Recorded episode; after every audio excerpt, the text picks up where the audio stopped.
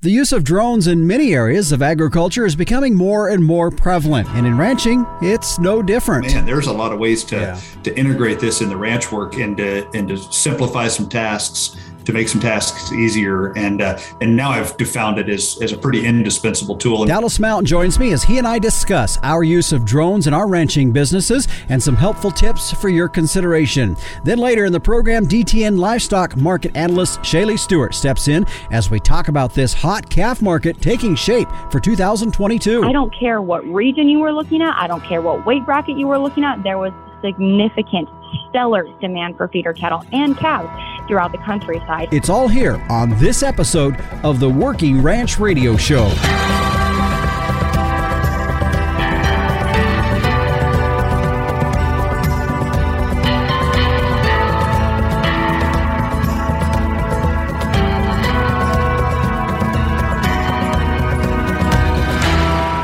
And welcome back again. It's another episode of the Working Ranch Radio Show. I'm your host, Justin Mills, and we're glad to have you joining us on our program today. If you've chosen to download it on your podcast provider, thanks for doing that. If you're listening here on the radio, we thank you for tuning in. Now, I'm going to start today first by saying if you are a regular listener, then you're going to say, What's up? I thought we had we were going to be talking about something else today. Well, you're right, because we were supposed to be talking about how utilizing long term forecasts can help with stocking decisions. However, one of the guests came down with COVID, and so we're going to postpone that a week and hope to bring that to you next week. Now, for today's show, if you were listening in the opening, you hear uh, Dallas Mount will be joining me as he and I will be discussing our use of drones in our ranching businesses and some tips that we think might be helpful if it's something that you may be considering. So, that will be what we'll be talking about in a couple segments. Also joining us will be ShayLe Stewart. She joined us a few weeks ago to give us an insight on the cattle markets. We're going to be talking about this hot calf market. Uh, Shaylee is a DTN livestock market analyst and also host of Cattle Market News on Facebook. If you want to search that, you can find her daily. Uh, mo- I think she does that about every day. That she gives an update on the on the cattle markets out there. Very useful as she studies that, and she's going to be sharing with us uh, some of the information that she's pulled out of the recent video sales that we've seen in the market already. And then, of course, the very last part of our program, as we do each and every week, meteorologist Don Day will be joining us with a look at our long term weather. Right now, a thank you to our sponsors of the Working Ranch Radio Show, Gelbvieh and Balancer, the smart, reliable, and profitable choice. For more information, go to their website at gelbvieh.org. And Zoetis, it's the little things that could derail progress, but your herd can be covered. Visit getlessparasites.com for solutions from Zoetis. Right now, let's check in with the captain, Tim O'Byrne, publisher and editor of Working Ranch Magazine, for this week's edition of Tim's Two Cents. Hey, Justin. Hey, everybody out there in Working Ranch Radio Land. So, a lot of folks know that every Friday morning I post on our Working Ranch Facebook page. It's Friday. What's everybody doing out there in cow country? And I usually get a couple of hundred people comment back with video, excellent photographs it's just a snapshot of what everybody's doing uh, one day a week out there in cow country North America. I love it. It's a great place to share information and learn as well. So, in this case, last week, um, I got a comment from Gerard Coffee. He's in Kentucky, grazing some Johnson grass, and a beautiful photo of his nice black cows out there in this excellent looking green pasture. And so, me, myself, being from the Pacific Northwest Mountains and the Great Basin Desert Country, I didn't, I don't know what Johnson grass is. So, um, I had to ask him, wow, that looks real good. Is it good grass? And Gerd comes back. So, actually, Johnson grass is considered a noxious weed in the state of Kentucky. It is highly invasive into our cool season grass hayfields. That being said, we have it and it is nearly impossible to eradicate. So by grazing it, that's one management tool we use to try to keep it under control as much as possible. It makes a really good feed and cows love it. The only problems you can face with grazing it is nitrate poisoning and prussic acid poisoning as you would have with other sorghum Sudan type grasses. Thanks so much for that, Gerard, for uh, sharing that with us. A lot of us learned so much off of this Friday Facebook post thing that we got going on. It's been going for about, I don't know, maybe six, seven, eight years now. And uh, if you put all these posts together, you'd have one heck of a learning book. So thank you very much, Justin. Back to you. All right, Captain, thanks for that. And yeah, you know, that is a fun thing to do, folks. Check it out. The Working Ranch Magazine's Facebook page. I have always found it interesting just to see that snapshot in time of what everybody's doing across the ranching world as they respond to uh, Tim's usually kind of quirky comments that he has to get everybody provoked to add a, to make a comment or to share a picture with us. So check it out. Working Ranch Magazine's Facebook page each and every Friday morning when Tim kicks that out. Be sure to respond yourself so we can see what you're doing on your ranching operation. Well, stay with us. Coming up next, we're going to be talking drones later in the program. We're going to be talking calf markets, and then at the very end, we'll be talking weather. We're going to get it all on today's show of the Working Ranch Radio Show. For commercial cow calf producers, crossbreeding with and Balancer is the smart, reliable, and profitable choice. And Balancer females offer maternal superiority through increased fertility, greater longevity, and more pounds of calf wean per cow exposed. In the feed yard, Balancer cattle can offer increased performance, improve feed efficiency, and have excellent carcass merit. Balancers add the pounds, make the grade, and deliver the value. And Balancer, the smart, reliable, and profitable choice. For more information, go to gelbvieh.org. And welcome back to the Working Ranch Radio Show. I'm Justin Mills as we head into kind of our main topic here for this episode, realizing we do have uh, another uh, segment coming up here in just a moment where uh, ShayLe Stewart will be joining us. We'll be taking a look at what our markets are doing on these calf and yearling markets. But uh, joining me now is Mr. Dallas Mount. We've had him on our show before. He's the CEO of Ranch Management Consultants out of Wheatland, Wyoming. And Dallas, thanks for joining us here on our program today. You bet, Justin. Thanks for inviting me. Always fun to be on. Well, we're going to be talking not necessarily uh, what you talk about on a daily basis with ranch management advice and consultation and, and help helpful tips, but we are going to be talking something that is important and that er, that is relevant, and and that is ways that we can help cut some costs or be a little bit more efficient than we are out there. And for I'm just telling, if if you're a diehard horse outfit right now, bear with us just a little bit, right, Dallas? What do you think? Yeah, if, if you've got your super cowboy merit badge, yeah. you might want to hide. You might want to hide that for a minute because we're going to be talking about drones today, and and I'm just going to tell you my own operation. We do a lot on horseback. We still do a lot on horseback, but I have owned a drone for four or five years now, and so and I know Dallas. That's part of the reason I wanted to visit with you because I know you also have have a drone. You've used it in your ranching operation as well, and so when I guess first of all, what was the reason that you decided, hey, this is something that I should be looking at to utilize on my ranch operation? What was that? Well, I, I guess I'll, I'll, show you my nerd card here a little bit. I, have always kind of enjoyed aviation. Um, I, have like I've had RC planes for quite a while, um, you know, and, and so I was kind of predisposed, I guess, to, to being interested in drones. So when they when they started to come out, I was I was watching. I was also doing some video work, right? And I thought, well, this could be handy for that. Um, so I I probably bought it for other reasons than the ranch work. But then when I had it, I found holy man, there's a lot of ways to yeah. to integrate this in the ranch work and to and to simplify some tasks to make some tasks easier. And uh, and now I've found it as, as a pretty indispensable tool. In fact, when I we we've got a, a place where we graze about 40 miles west of Wheatland, and when I head up there, uh, the drone is always with me. Yeah, and that was been something I guess when I first got one, it was I had another purpose in mind. I, I was going to use it mainly to check for you know water, you know water tanks, and and maybe fly some cricks. We were in a drought year the year before, and some of the cricks were kind of soggy, and so you just want to make sure cattle weren't in them, and it was just an easy way to fly those. And so that was my intent and purpose. And then it grew into use utilizing it for a lot of different elements, you know, down to even moving livestock uh, with it. So um, for what you're what you have found it to be useful, when you say it's part of the tool that you take when you go out to do things, let's go through some of the tasks just in general that you use it for. Yeah. Okay, so probably the most common use is checking water. Um, so you know, in the old way, you know, right, jump on the four wheeler, the side by side, and bounce out through the pasture for a while to go make sure there's water in the tank, right? Make sure they hadn't, you know, kicked the float off or knocked the uh, the drain valve out, right, or something like that. So so now it's easy to just walk outside, launch the drone, fly it over the tank, right? Come right down into the tank, make sure there's water in there, right? You can get a good good look to see if the cattle are in, right? So and so we've got two different grazing operations. The one I'm talking about where I do this is is just outside my house, right? So where it would normally be a you know 10 minute trip on the four wheeler to go out and do that. If I've got other things going on, it's nice to just pop the drone out, zip right over there, look at the water. Yep, we're good, right? Come back, check that off the list. So uh, that that's one of the common ways. Um, when we go up to the ranch, uh, uh, the the place 40 miles west of Wheatland is pretty rough country, mm-hmm. and um, you know that's a real nice thing to, to, just go and check where the cattle are.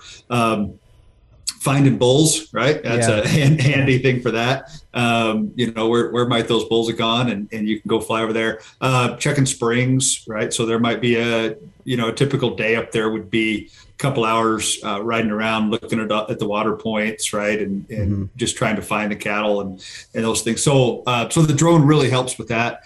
Um, yeah on, on the gather days um, makes that a lot simpler right instead of sending guys to check this draw and to check this draw right we we can just go fly it and then know where the cattle are and then make our game plan from there yeah. so what, what about you, Justin? How do, how do you use yours mostly? Well, and, and very similar to the same thing. Uh, in fact, just this morning and the last couple days, we've been moving two different sets of cows into some new paddocks, and about 300 cows in each set. And so that's really the idea is to get out and check, you know, you know, it's been really hot too. We've had some really hot weather up here, and so we're checking water, continually always checking water and making sure because we can tell whether or not the overflows are flowing over or or if we're out of water on a tank and what we need to do. So, you know, that and then in the process of moving these cattle to a new paddock, once we open the gate, there's usually a few stragglers that decide that they are going to hold off just a little bit and maybe not get through that gate, so we'll just push them on through. And and I guess from a cattle movement standpoint, that was one of the things I I did not buy buy it for that purpose. It wasn't really the intended purpose, but was pleasantly surprised at how well I felt cattle moved with the pressure of a drone. I try to be a really good steward of uh, or, or learner and uh, and applier of low stress cattle management type techniques. And so, you know, in any way that you decide to move cattle, um, there's principles or practices you can put in place. And I've tried to utilize that with the drone, and and you can see it from the air. It's it's what's that's one of the things that's really fun about the drone is that you can do some of these pressure points on cattle or moving cattle, and then you can get up in the air and you can see that what you just did, how it's affecting cattle all, all up and down that line as you're moving them. And so the ability to move livestock with it has been something that really was something that I was not an intended purpose. Um, but it's been really helpful. And like you said too, you know, we've got, you know, 1800 acre pasture here that we're going to gather and it is rough.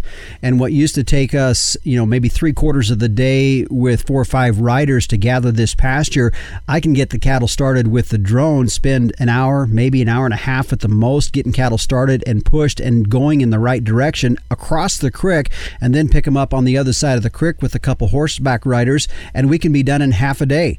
And it's just, it's crazy crazy how how well it works, and I and I like the pressure that it puts on the livestock in such a way that I don't feel like I can keep pairs paired up without you know losing that and keep them cattle in a good frame of mind. That's probably what's been really surprising for me.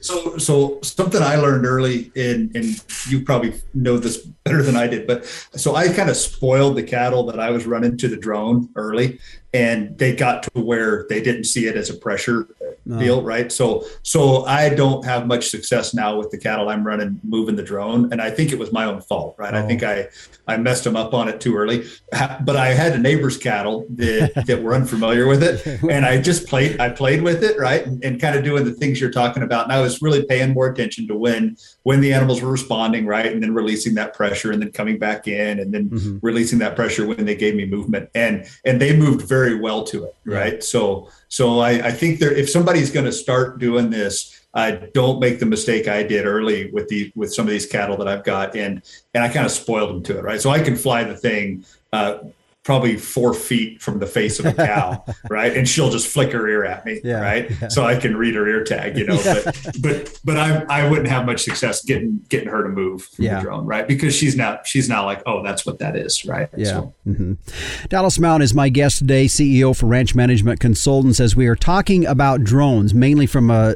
from the broad overview concept of is this a tool that could be utilized on your operation that might speed up some things or cut some labor costs costs or cut some equipment maintenance costs. All of that to be considered in this. Uh, we're going to continue. And when we come back, we're going to get into the details of what kind of drone he's using, what kind of drone I'm using, some insurance that you can put on these as well, and some other uh, topics that we're going to talk about all encompassing as we talk about drones and how they can be utilized in a ranching operation. Stay with us. We'll come back with more on the Working Ranch Radio Show. Living in the country means working in the country, and that calls for a tough tractor. Well, Bobcat has 15 models in its compact tractor lineup from 21 to 58 horsepower. With the help of your local Bobcat dealer, you'll find a perfect match for your property and to do list. Get a look at all the different models at bobcat.com, and while you're there, use the Build and Quote tool to design your ideal machine. Get yourself one tough tractor from one tough animal. Bobcat. Visit bobcat.com. And welcome back to the Working Ranch Radio Show. I'm Justin Mills. My guest today is Dallas Mount, CEO for Ranch Management Consultants, and uh, we are talking drones. and And one of the things I, I, before we went to the break, I was I was trying to remember something, and I was telling Dallas during the break here. I said, "Man, I just kind of had kind of a brain lapse there for a minute." I remember what it was now, Dallas, and that was this: is that some people say, "Oh, you know, this new tech cowboy kind of a thing," and one of the things that I have seen with since we've got the drone, you know what piece of equipment sits the most? Take a wild guess.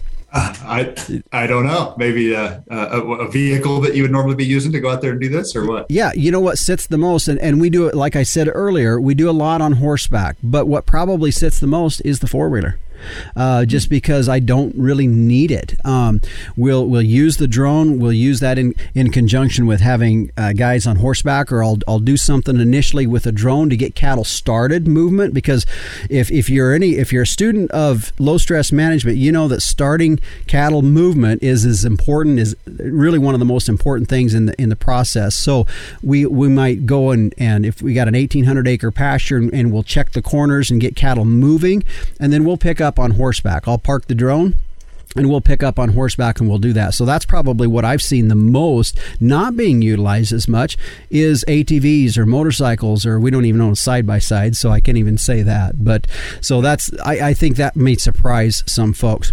Okay, Dallas, let's get into specifics because we, we need to if we're gonna do this, we really need to talk about okay, what are you using? What am I using? And so I'll start with you. What kind of drone are you using? So mine's a bit old. There, I'm sure there's some new, new stuff out there. Uh, DJI Mavic. Okay. And and that was the original Mavic model. Um, and the, what I was uh, attracted to about it is it folds up into a fairly small form. Yeah. And you can get cases for them that are made for them, right? And so I can strap it right on the front of the four wheeler um, when when we're taking off, and it it it's pretty dang simple to carry. They make some backpacks for them that a person could slide in there. So uh, so that's the one I went with. Um, I you know if I had to do it today, I'd probably get something with maybe a zoom on mm-hmm. the camera to to see some things with a bit more detail. Um, but uh, I've, I've largely been happy with it. Uh, I've probably got it going on four years now and haven't had to replace a single part on it. So I'm doing all right. So have you ever had it crash? I have not and okay. uh, I'm surprised about that because yeah. I typically uh, crash stuff. Right? So, so uh, okay. uh, now that you've asked me this, right next week I'm going to go out yeah. and crash the darn thing. So well, yeah. and we'll we'll talk about that in just a minute. The crash element that fear that people are scared to death of. So uh, really quick, how much was at that time? Again, that was four years ago. How much was your package, and what did it include? Uh, I think uh, for some reason I'm remember, remembering somewhere around eleven, twelve hundred dollars. Okay. Uh, it's got uh, three batteries for it, a carrying case. It came with extra props. Um, so kind of a like a starter package Yeah, um, yeah. That, that I got with it. So yeah. Okay. What, what about you, Justin? What are you running? Well, so I started in the drones four or so years ago too, and I purchased the Phantom 4 Pro V2, and at the time that was kind of the the biggest uh, actually i think it was just ahead of the mavic uh, that what you have there. Uh, the mavics were a little bit just uh, uh, one generation later. So i had the phantom 4 uh, pro v2 and so it's a bigger unit than the mavics. It doesn't fold doesn't collapse which is one of the the, the disadvantages against the the phantom 4 the advantage and the part of the reason that i went that way and in fact i, I called a guy up in bozeman montana that has a that had a drone business. That's what they do uh, his folks are red angus breeders up in montana uh, fishers up in montana. And so i called him because i knew he had a lot of experience. And i said okay here's what i'm going to be dealing with. And so i went with the phantom 4 because it's a little heavier. And um, i felt it would stand up to wind a little bit better. Um, i kind of have you know we're not real real windy here but we have a lot of different weather conditions. And so i just wanted to have that ability. So that's what i went with. It doesn't collapse like the mavics do but it's a little bit more of a substantial unit uh, in terms of weight a little heavier. Uh, i you know people always ask well how far do these things fly? At that point in time the phantom and probably yours they're around a four you know go, they'll go up to four miles away from you. Now keep in mind that is under perfect conditions like like you're in absolutely flat country and everything's good. And here was the other thing if you go four miles out it's going to take half your battery to get there and half your battery to get back. You know so i don't usually fly at four miles is that kind of where where's your radius of flying that you you're at mostly I'd say ninety percent of it is within a mile from Yeah. where I'm I'm working. Yeah. It uh, you know when we're like if we have a hill between where I'm working and, and where the drone is working, uh, that'll start to deteriorate the way things work, Yeah. right? So so it's it's if I was on top of that hill flying it away from me, I I'd probably feel more comfortable going farther. But Yeah. um, most of my stuff is hey, I just want to pop over this ridge and see what's over there, or fly this valley, right, Yeah. and see what's in there. So you usually it's in it's within a mile, mile and a half. Mm-hmm. So. Yeah, and that's kind of what I find. A lot of my working space is at the most maybe ten thousand feet. You know, uh, most cases it's usually less than that. And so, so the Phantom Four was what I went with. And of course, now, you know, there's that's been four or five years ago. Now we've got a lot more. Uh, DJI seems to make the the, the drones that are- a little bit more accessible and easier to get to as far as buying them. And I know the other day I talked to the same gentleman that I had talked to before to see, okay, what's what would you recommend today for for somebody? Because what I was finding is I bought my package. It was about eighteen hundred dollars through uh, through Amazon, and it was the same thing. It included uh, three batteries, a, charger, a backpack, uh, the drone, some extra propellers, and things like that. So same thing. It was about eighteen hundred dollars. It's hard to find that same package today. So what I was asking, what what's out there? And and funny thing is, is you know what you mentioned, and this is something I hear from a lot of different people that already have drones. One feature they wish it had is the same thing you mentioned, which was what The zoom. the zoom, the zoom, Yeah. exactly. And so, in talking with him, it sounded like the Mavic. Uh, the Mavic Air 2 or Air 2S, and you might want to research these, was did have that capability to have a zoom feature. And he also made that same comment that that was something that he continued to hear as well. That if, if we could improve one thing, let's be able to have that zoom feature so we can zoom in on a tank or we can zoom in on something without having to move that drone. And that was a big feature that he felt was important too. Yep, yep, I would agree. Yeah. Yeah. So, no, but have you crashed yours? You you asked me that. Well, I have many, many times, many times. I probably went through. I probably went through eight, seven, eight, nine drones. Uh, that I've went through, and so if you're listening, you're probably thinking, "Oh my word, how can you afford eighteen hundred dollars seven times?" Well, I can't. But here's the thing about these packages, and I don't know, you probably got it with yours initially, and I advise anybody that I say, okay, here, you know, that are gonna that's going to get a drone, DJI sells an insurance package on these on these units. Pretty minimal. I think the cost is around 129 or 150 dollars initially, and then if you do end up crashing the drone, it's uh, it's a I think it's a hundred dollar uh, premium to, and they'll send you a, a, brand new drone is what they'll do, and so that uh, that is your insurance package that gives you a little bit more confidence to fly these things without being so scared to death that holy crap I've got you know fifteen eighteen hundred dollars worth of stuff up in the air, and so that's what I've really advised people to do. Now, coincidentally, what's I, what I've also noticed with that is that anytime that I've had an issue or a drone, and there was a there's a few of those wrecks that I've had that it wasn't me. It wasn't like I flew it into a into a tree or a power line or anything like that. What it was, it just something happened and it you know kind of fell out of the sky. And so in those particular cases, I I was able to upload the data, the flight data information, and they replaced that drone 100%. I paid nothing. I paid nothing for that. And that has wow. been probably I think I've only had to pay the premium two times.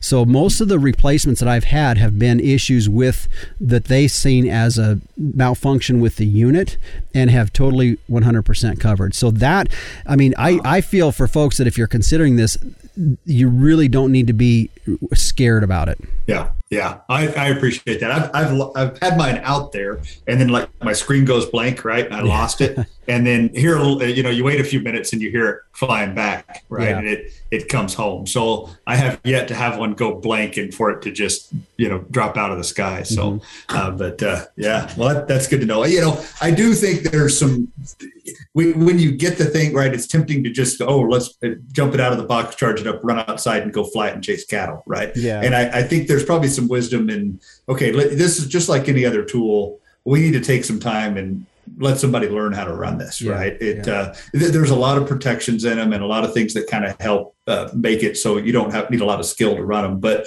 at the same time, I think just be real when you're getting it right. This is something that's going to somebody on your team probably needs to kind of yeah. have the star beside their name for running it. Um, yeah, right. no, I and I agree. I would definitely agree there, and, and I think it's something that, as you said, rather than purchasing it with the idea that oh we're just going to move cattle with it all.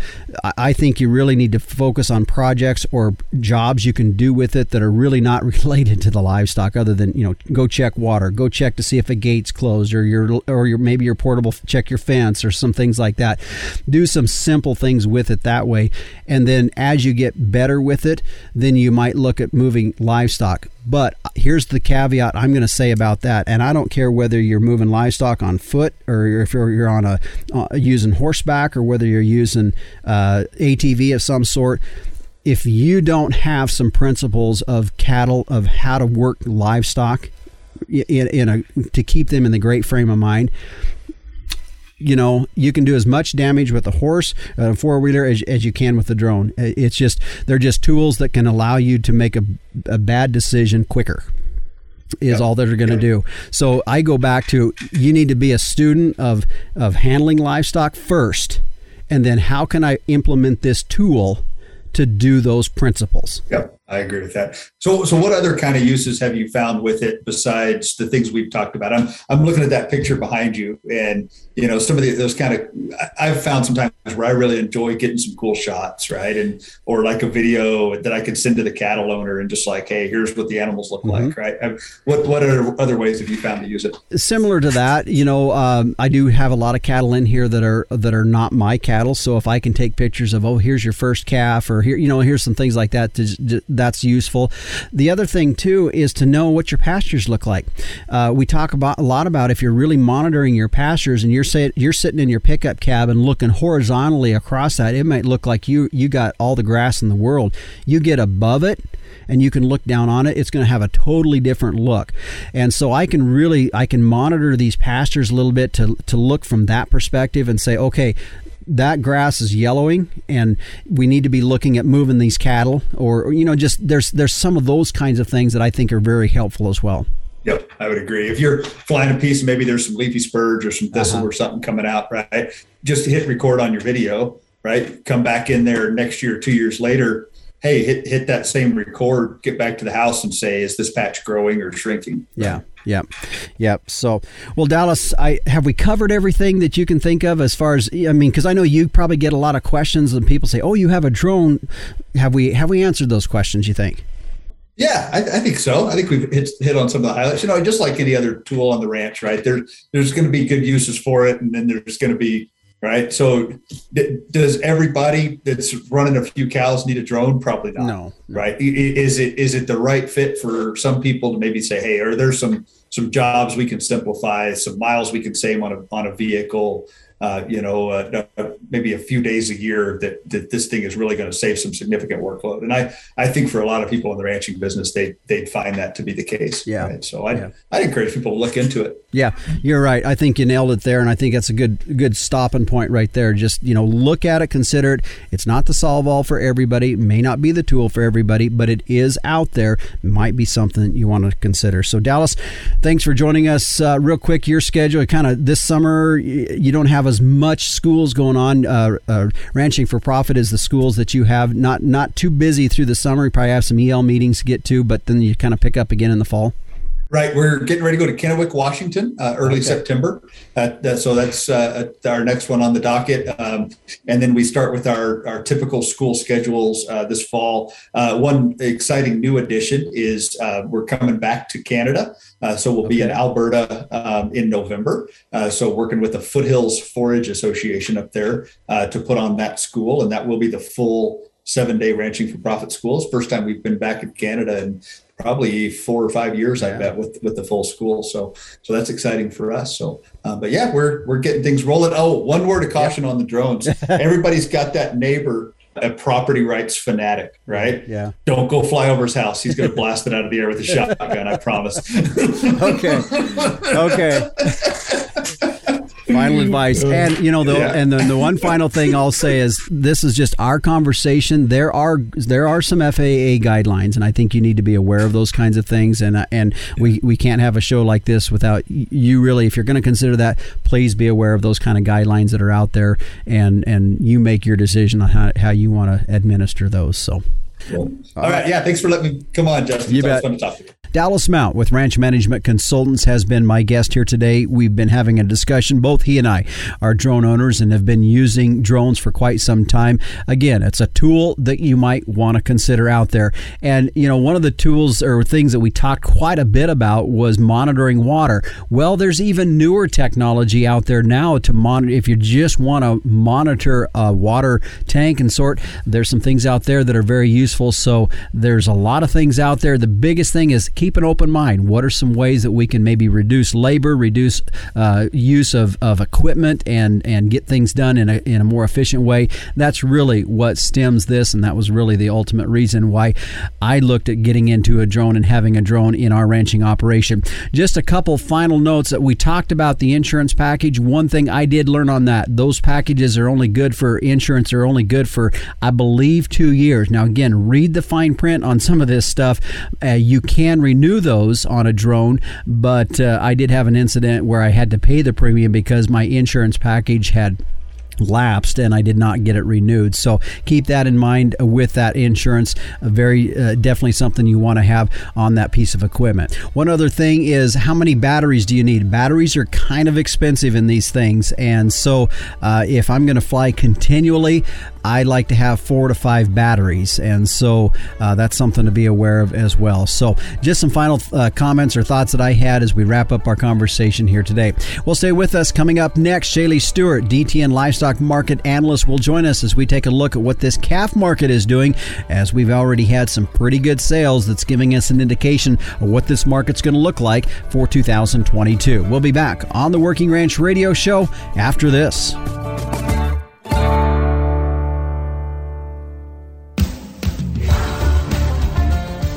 Covering everything from daily chores to parasite control.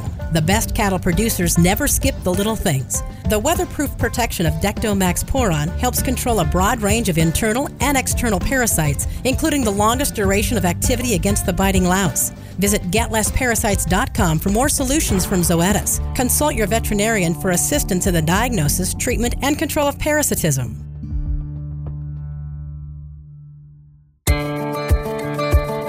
And we welcome you back here to the Working Ranch Radio Show. Justin Mills here as we are joined now by ShayLe Stewart, DTN Livestock Market Analyst. And ShayLe, thanks for joining us here on the Working Ranch Radio Show. Justin. I sure appreciate the opportunity to chat with you this morning and really hone into what these feeder cattle prices are doing. I know that's on the forefront of everyone's Yeah. mind, and man, it's a fun market to talk about right now. Yeah, it, it is a fun market, it's, and we do see these prices continue to move higher compared to what we had uh, last year, and that was part of the reason I wanted to bring you in here. This time of the year, there's a lot of calves being sold, calves, uh, yearlings being sold. Uh, but there's going to be a lot more to come, and so I know a lot of folks are really thinking about, okay, what does this calf market look like? So let's let's get into that because uh, this feeder market, we've had some really good sales on the video sales already this year, and so it's really giving us a lot of indication that this market is really hot. Yep, you're exactly right, Justin. You've obviously been paying attention to sales because, man, uh, you, you've got the heartbeat and you've got the vibe of the market completely pegged. And so, whether you watched Superior and Western sales last week, or maybe you caught some of Northern sale, I don't care what region you were looking at. I don't care what weight bracket you were looking at. There was significant, stellar demand for feeder cattle and calves throughout the countryside. And so, you know, I know a lot of folks are trying to just pinpoint, well, what are my weight group of calves worth? Are, are they going to be better for this delivery date or that delivery date? And I think if we just talk broadly at the beginning of this conversation, that honestly, the demand for calves, the demand for feeders is just there regardless of where you're at, regardless of what delivery date you're at, and regardless of what weight bracket you're selling in. Obviously, there were, you know, instances of where in some regions, the heavier, more yearling type fashion cattle sold a little bit better just because it's going to be fewer days on feed. But then adversely, in some regions, especially like if we talked about uh, the week in the Rockies sale compared to how the Corn Belt Classic did, and especially in Region 3, which is Arizona, New Mexico, Texas, Oklahoma, Arkansas, and Louisiana, we really saw a lot of interest in those lighter weight calves.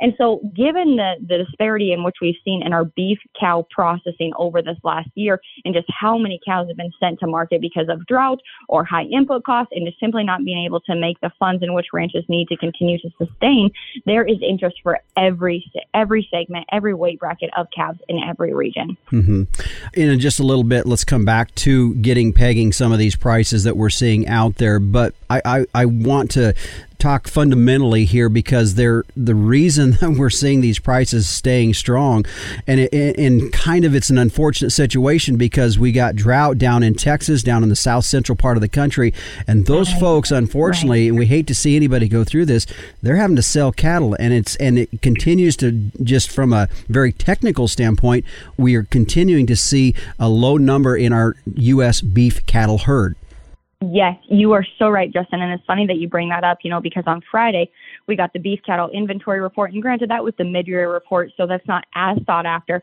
as the report that comes out in January. But still, given how aggressive our beef cow slaughter has been, people just really honed into that data and just, you know, to kind of shake out where the market sits on beef cow processing. To date, we have processed over 2 million head of beef cows here in the United States as of um, the most recent data, which is actually for the first week in July. Just that data is delayed a little bit, and that is actually 14% more aggressive than what had been processed this year in 20. Uh, excuse me, a year ago at in 2021, and it is 28% more aggressive than the five-year average.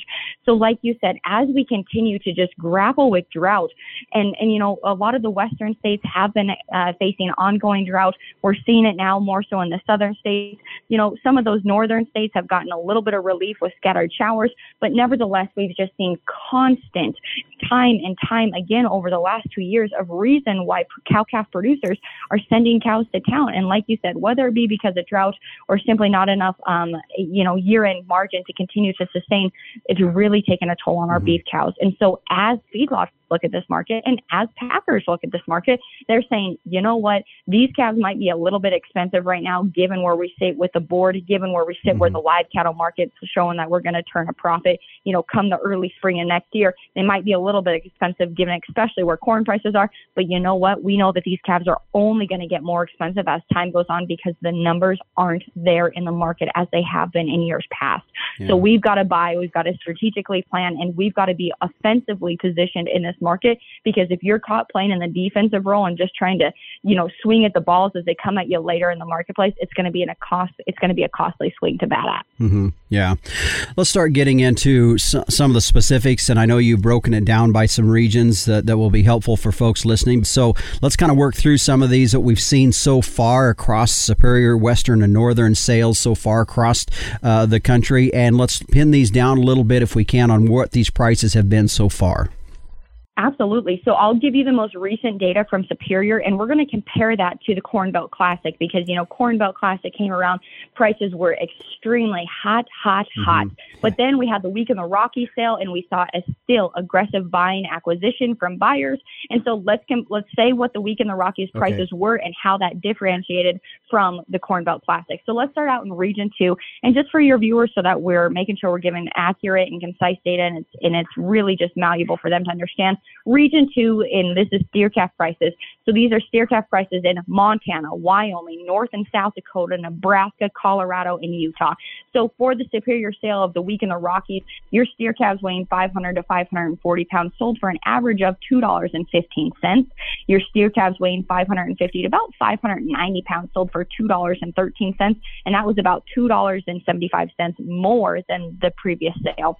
Your 600 to 635 pound steer calves, they sold for $2 dollars and seven cents, and that was about seven dollars stronger than the previous sale. Your 650 to 690 weight sold for 201. That was two dollars stronger than the previous sale. And interestingly enough, as we get into these heavier weight steers in the second in the region two of superior sale, they actually saw a little bit of a price decrease. But your 700 to 740 pound steer calves on superior sales sold for $1.92, and that was about $16 per hundred weight back than the previous sale. And your 750 to 790 pound steers sold for about $1.94 and that was about four dollars off per hundredweight compared to the previous sale. So if we shift gears now and transition into Region Three, that is Arizona, New Mexico, Texas, Oklahoma, Arkansas, and Louisiana. Your 550 to 595 weight sold for a buck 90, and that was $15 per hundredweight stronger than the previous sale of Superiors. Your 600 to 630 weight sold for a dollar 88, and get this, that was $20 stronger mm. per hundredweight compared to the previous sale really strong demand yeah. right there. Your 650 to 685 weight sold for $1.83, $18 stronger than the previous sale. And now, interestingly enough, as we are in region three and we get into those feeders, you know, weighing 700 to 800 pounds, we actually didn't see the ding that this that this uh, region two feeder saw. So your 700 to 735 pound steer calves in region three sold for $1.78, which were $14 stronger than the previous sale. And your 750 to 790 weights, they sold for $1.77 which was $25 per hundredweight more aggressive than the previous sale. So, mm. nevertheless, obviously, you know, regions are going to characterize themselves differently just simply by numbers, supply, demand. And so, uh, nevertheless, we saw some cattle sell higher, some cattle sell lower, but regardless, the tone is strong, the yeah. demand is strong. And if you have feeder cattle to sell, it is an extremely exciting market. So, the one thing that's been interesting though for the 2022 feeder cattle prices compared to that of the 2021 market has obviously been the, been the price spread between steers and heifers. Heifers have been kind of getting beat up a little yeah. bit, which is interesting to me and doesn't quite make sense. You know, just because of our beef cow numbers, you would think that they'd be uh, actually demanding a mm-hmm. higher premium. But uh, nevertheless, that's not what we've seen thus far in the market. So in this market this year, you're saying you're saying there's still a lot of pressure on these heifers, uh, even in 22. You're saying. Yes. So uh, mm-hmm. right now we're seeing anywhere from like a 20 to sometimes okay. a 40 per hundred. So it's it's been a pretty big ding on these heifers. And like I said, it doesn't really make sense. Yeah. Given that we're down on beef cows, you would think that you know honestly, you know, some feeders or backgrounders would just be buying up those heifers and maybe putting them on a on a really slow ration. That way, maybe they can kick them out as yearlings, get them bred up, and sell them as replacements. Or you know what, if they need the numbers in the feedlot, just go ahead and, and fork the corn to them. Mm-hmm. So interestingly enough, yeah. it, it is something that kind of uh, begs question. But uh, you know what? The market doesn't always make sense, and that's why we've got to spend a lot yeah. of time paying attention to it. ShayLe, we've had uh, I've had guests on the show here. Was we've talked about some of the program type cattle that can go through this uh, through these markets, and so as you're looking through these, are you seeing a big advantage to program cattle or the NHTC GAP certified?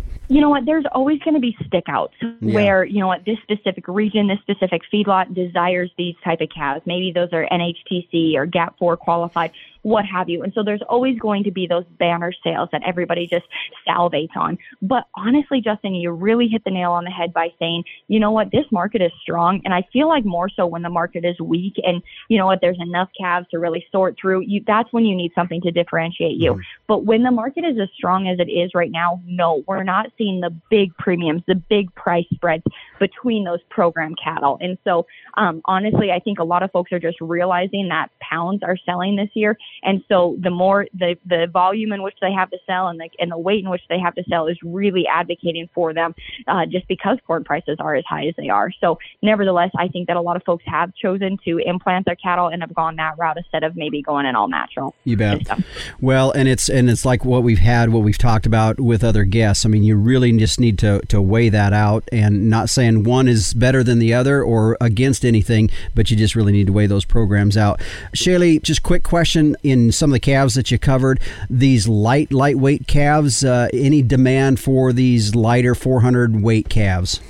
Now, that's very much so going to depend on the region because this past week, as we are getting into these brutal, scorching temperatures, you can hardly give a lightweight calf that's been unweaned or unvaccinated in, you know, the southern plains or anywhere where it's getting into those scorching 100 degree temperatures. You can hardly give them away mm-hmm. because they simply just go to the sale barn. They crash, they don't perform, they get sick. But if you have these lighter weight calves that, you know, have been on a vaccine protocol or, you know, have been long weaned, then yeah, there is good interest because as you look at the market into 2023, there is nothing but higher, stronger prices.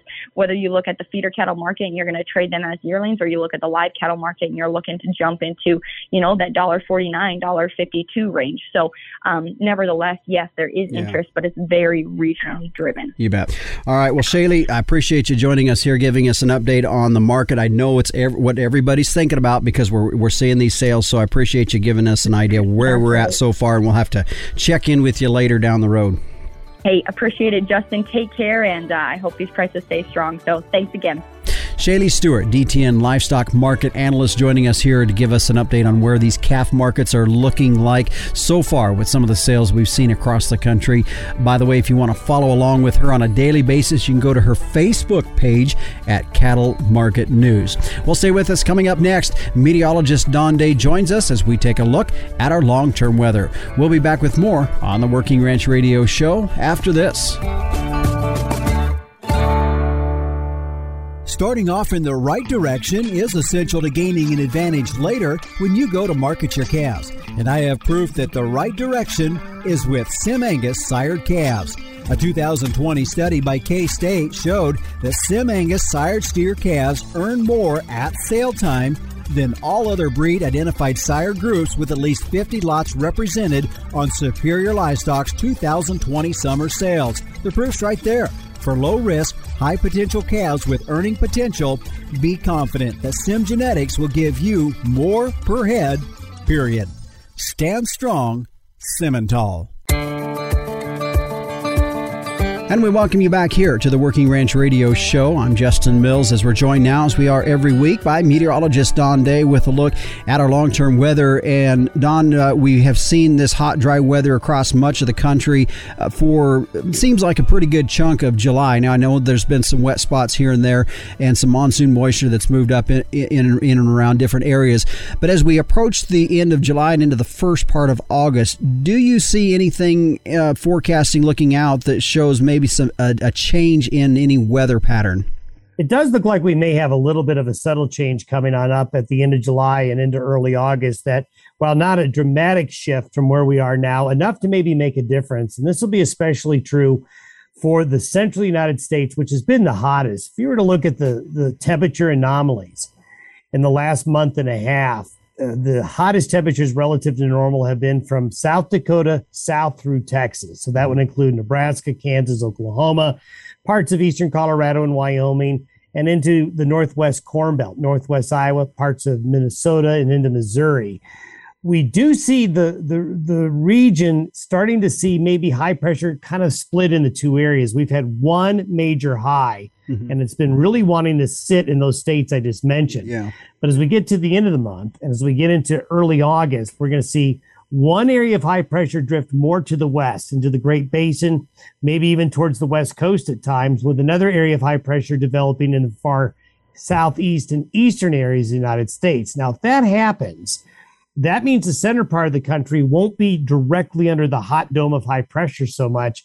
That will occasionally let systems come in from the northwest and occasionally bring some frontal systems that'll bring not only temperatures that won't be as hot, but some better chances for showers and thunderstorms. I I still think we've got problems in Oklahoma and Texas and parts of Kansas maybe tapping into that cooler trend, mm-hmm. but it's possible that maybe the hottest temperatures of the summer relative to average are occurring now and maybe not so much in the month of August. And certainly, let's hope so. Yeah, well, and I've heard people say that. I thought, man, man, if it's hot right now, what's August going to look like? Because typically, you know, we see that time of the year being well, they call it the dog days of summer just for that reason. So, with when those highs split like that, where those areas are over, those areas are then going to be looking at probably drier conditions for them. So, is are we looking at kind of the southwestern part of the country dry, or, or is that monsoon moisture going to be able to move up in there? Well, the monsoon moisture is still going to be able to enter the southwestern United States. So we're still looking uh, at being bullish in terms of more rains coming for the desert southwest, parts of the central and southern Rockies, and even maybe into the deserts of California. Where, where I do have some concern with dryness showing up is going to be central areas of the Pacific Northwest. So Washington, Oregon, Idaho, uh, Northern California, uh, that is an area where I think the heat and the dryness over the next two weeks is going to be the biggest concern, while rains in the central part of the United States start to return next week. For the southeastern parts of the United States, well, they've got a lot of subtropical air to produce thunderstorms even under a high pressure ridge. Mm-hmm. And, uh, you know, we, we, haven't had much of a tropical season to talk about yet in terms of tropical storms or hurricanes. That'll probably change later this month and into early August. And that tends to be the wild card for the Southeast. So I think that heat and dryness is an area of concern for the Pacific Northwest. Mm-hmm. The northern tier of the country along the Canadian border earlier this year was pretty dry. Now, here in the last several weeks, they've actually been able to pick up some moisture. In fact, uh, I know Canada, looking up into there, uh, has seen s- some significant moisture. Does that trend continue for them uh, with any of the change that you see? Yeah, no, this is be this is going to be a, a, yes for you to to answer your question. okay. It's really going to be Saskatchewan, uh, Manitoba. Uh, I, I do see those areas having some frequent chances for showers and thunderstorms. Uh, we're going to have systems that are going to kind of go around British Columbia, but head southeast across Saskatchewan, Manitoba, and parts of Alberta. Uh-huh. So I am bullish that those prairie provinces of Canada have got some pretty decent chances for rain. Now, at times they're going to taste some of our heat too. Mm-hmm. Some of this heat is going to get up into there, uh, but that is one area that I think will do well. All right. Well, Don, I appreciate you joining us here on the Working Ranch Radio Show with a look at our long term weather. Thanks for having me. Meteorologist Don Day with a look at our long term weather on our program here today, joining us each and every week as he does. By the way, you can find his daily video podcast. Either go to his website at dayweather.com or you can find him if you just search on YouTube at Day Weather as well. Well, stay with us. Coming up next, we'll wrap up this week's show and I'll give you an idea of what we're going to be talking about on our next episode. We've been working on it for the last couple, three weeks. We're hoping to bring it to you next week. We'll talk about it when we return on the Working Ranch Radio Show.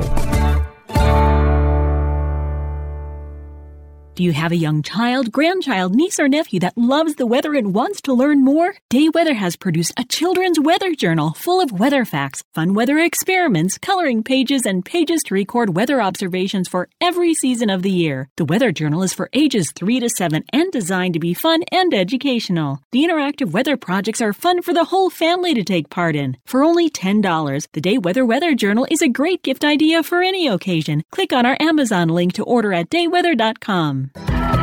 Coming up on next week's episode of the Working Ranch Radio Show, I've only been promising this for the last couple of weeks, but I think it's going to happen, and that is how long term forecasts can help with stocking decisions. Well, I think this is a big issue, so be sure to join us next week on the Working Ranch Radio Show. Our sponsors today, thank you to them Gelbvieh Balancer, the smart, reliable, and profitable choice, and Zoetis. Visit getlessparasites.com for solutions from Zoetis. The Working Ranch Radio Show is a production of Working Ranch Magazine branded number one by America's Ranchers. If you want to know what they're talking about, go to the website at workingranchmag.com and start your subscription here today. If you'd like to get a hold of me, please send me an email at justin.workingranch at gmail.com. Be sure to join us at this same time, same place, or on your favorite podcast provider. I'm Justin Mills, and until next time, keep your chin down and your mind in the middle. So long.